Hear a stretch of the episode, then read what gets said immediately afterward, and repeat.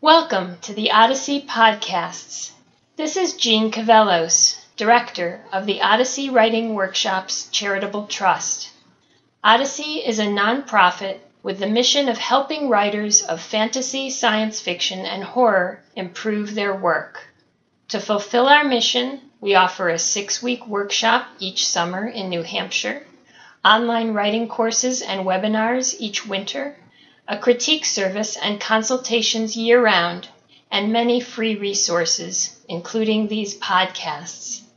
Please consider making a donation to Odyssey so more writers can build their skills and realize their dreams.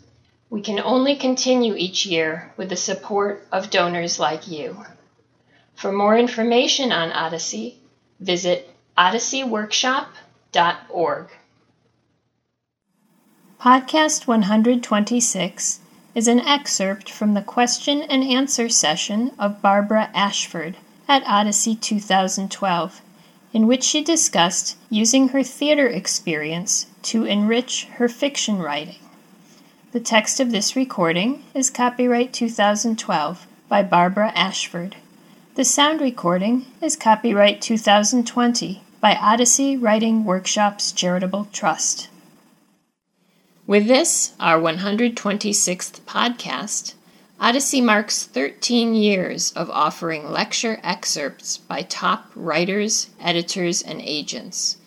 A total of over 29 hours of concentrated, expert writing advice. I hope you're finding these helpful. If you haven't yet made a donation to Odyssey, please consider making a gift so we can continue to offer these podcasts along with all our other programs. We can't do it without your help. Thank you.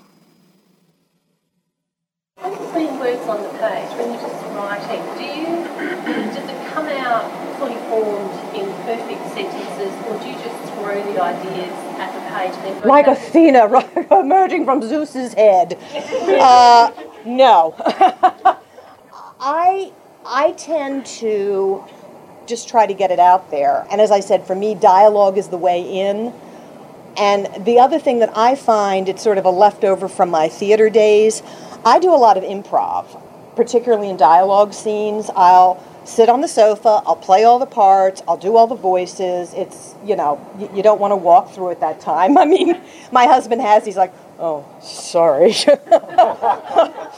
but what that does is A, it gets me away from the computer B, I just find it's more immediate. It's more, as we actors say, in the moment.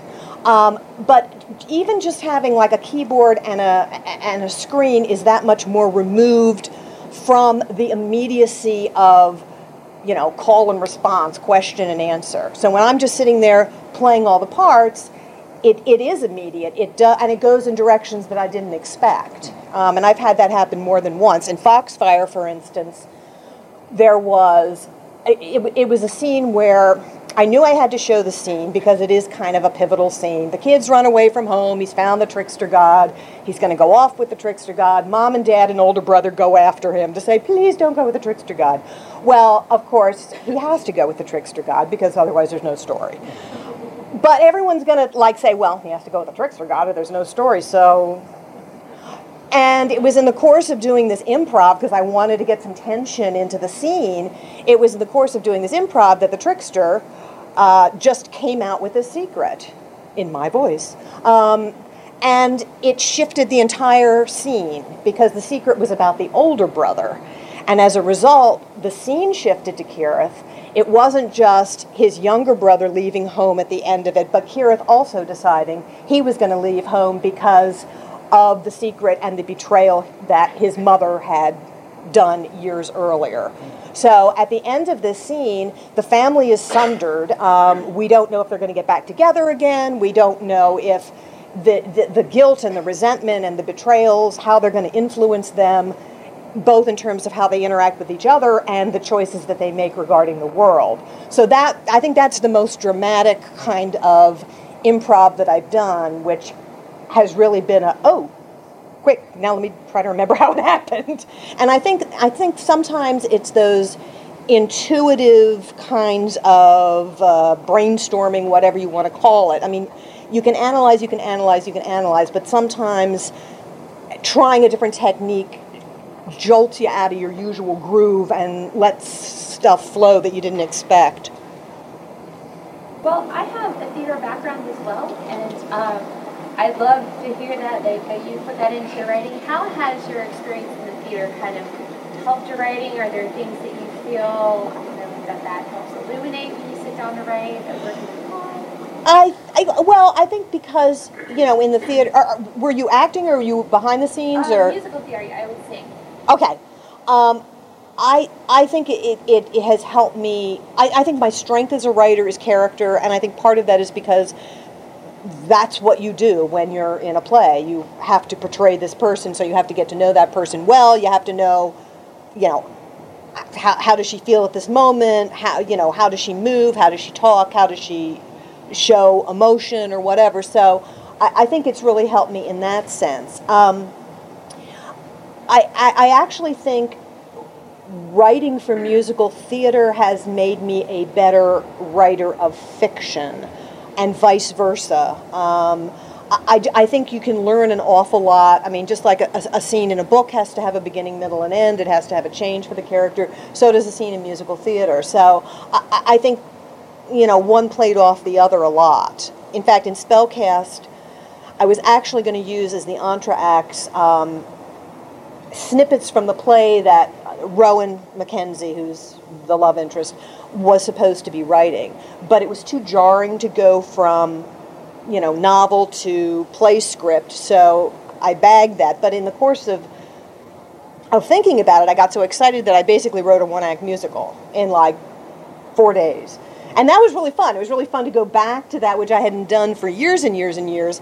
And I, I think uh, you know, the fact that it, it came out of me with such ease is a measure of the years in which I had written for musical theater and, and also writing for writing for fiction that it just it felt it felt right. So at some point or other, maybe I'll do something with that. You asked about um, writing for the theater, and you know, so much it's it's the dialogue, right, that you need to focus on. So um, um, yeah, stage direction and stuff too. But um, I wondered you know, if that gave you some particularly good insights about how to write dialogue? Um, um, I, I, I think from from speaking lines on stage and being an actress and making the lines my own to the transition of you know using using dialogue and lyrics um, because I was writing mostly musicals. That's the primary way in which you convey the message. So I think the combination of those two has always made me feel more comfortable, um, you know, writing dialogue than anything else. Um, I, I, think, you know, interestingly, I struggled a lot with plot in, in Heartwood. I also struggled in my first musical because I, I had a plot. It was it was Thomas Hardy's Far from the Madding Crowd, but translating that to uh, you know to the stage you have to think about different things. You have to think about, okay, does she need a costume change here? You've got to cover it. Um, you know, is there going to be, uh, you know, new a new setting? So therefore, you need to uh, figure out how the furniture is going to come in and out. I didn't even think about those things. It was like, ah, you do that. I'm just going to write it. Now you make it work. Um, you know, so I, I, you know, now I think I'm a little bit a little bit better at doing that. Um, but again, it helps having seen some of these shows and having had directors pulling their hair out and saying, how are we going to get from here to there when we have two seconds to do it?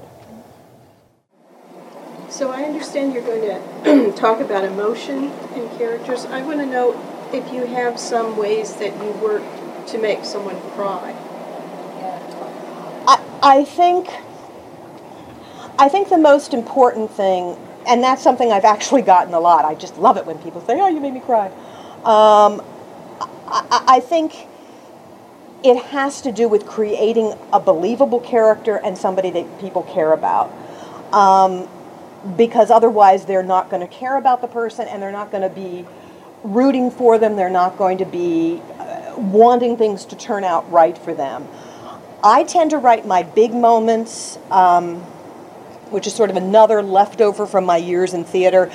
I tend to think of them in, in musical theater terms. So, like the the early chapter is often what we call in musical theater the I am, I want song, which is essentially, here I am, here's what I want, and I'm going to sing about it. Um, the, uh, you know, the 11 o'clock number is the big, you know, the big climax, the, the, the, the highest point of emotion, the highest point of tension, the final resolution.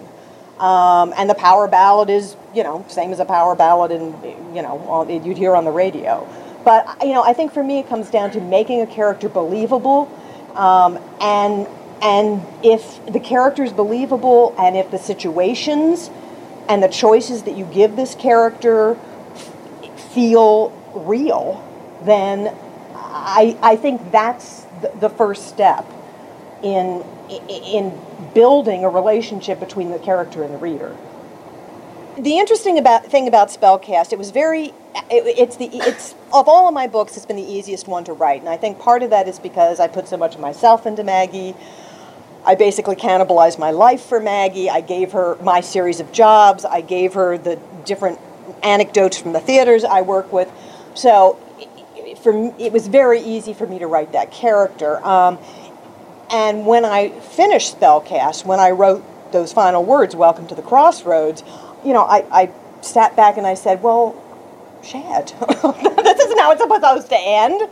Um, but I realized that that was the ending that the book needed. Maggie wasn't in the same place that she had been in at the beginning. Maggie's emotions weren't the same. She'd gone through a lot of change, and it was the right ending for the book. Which I'm glad to say that most readers agree with, because it's not your typical. Well, I don't. I don't tend to write happy endings. The text of this recording is copyright 2012 by Barbara Ashford. The sound recording is copyright 2020 by Odyssey Writing Workshops Charitable Trust.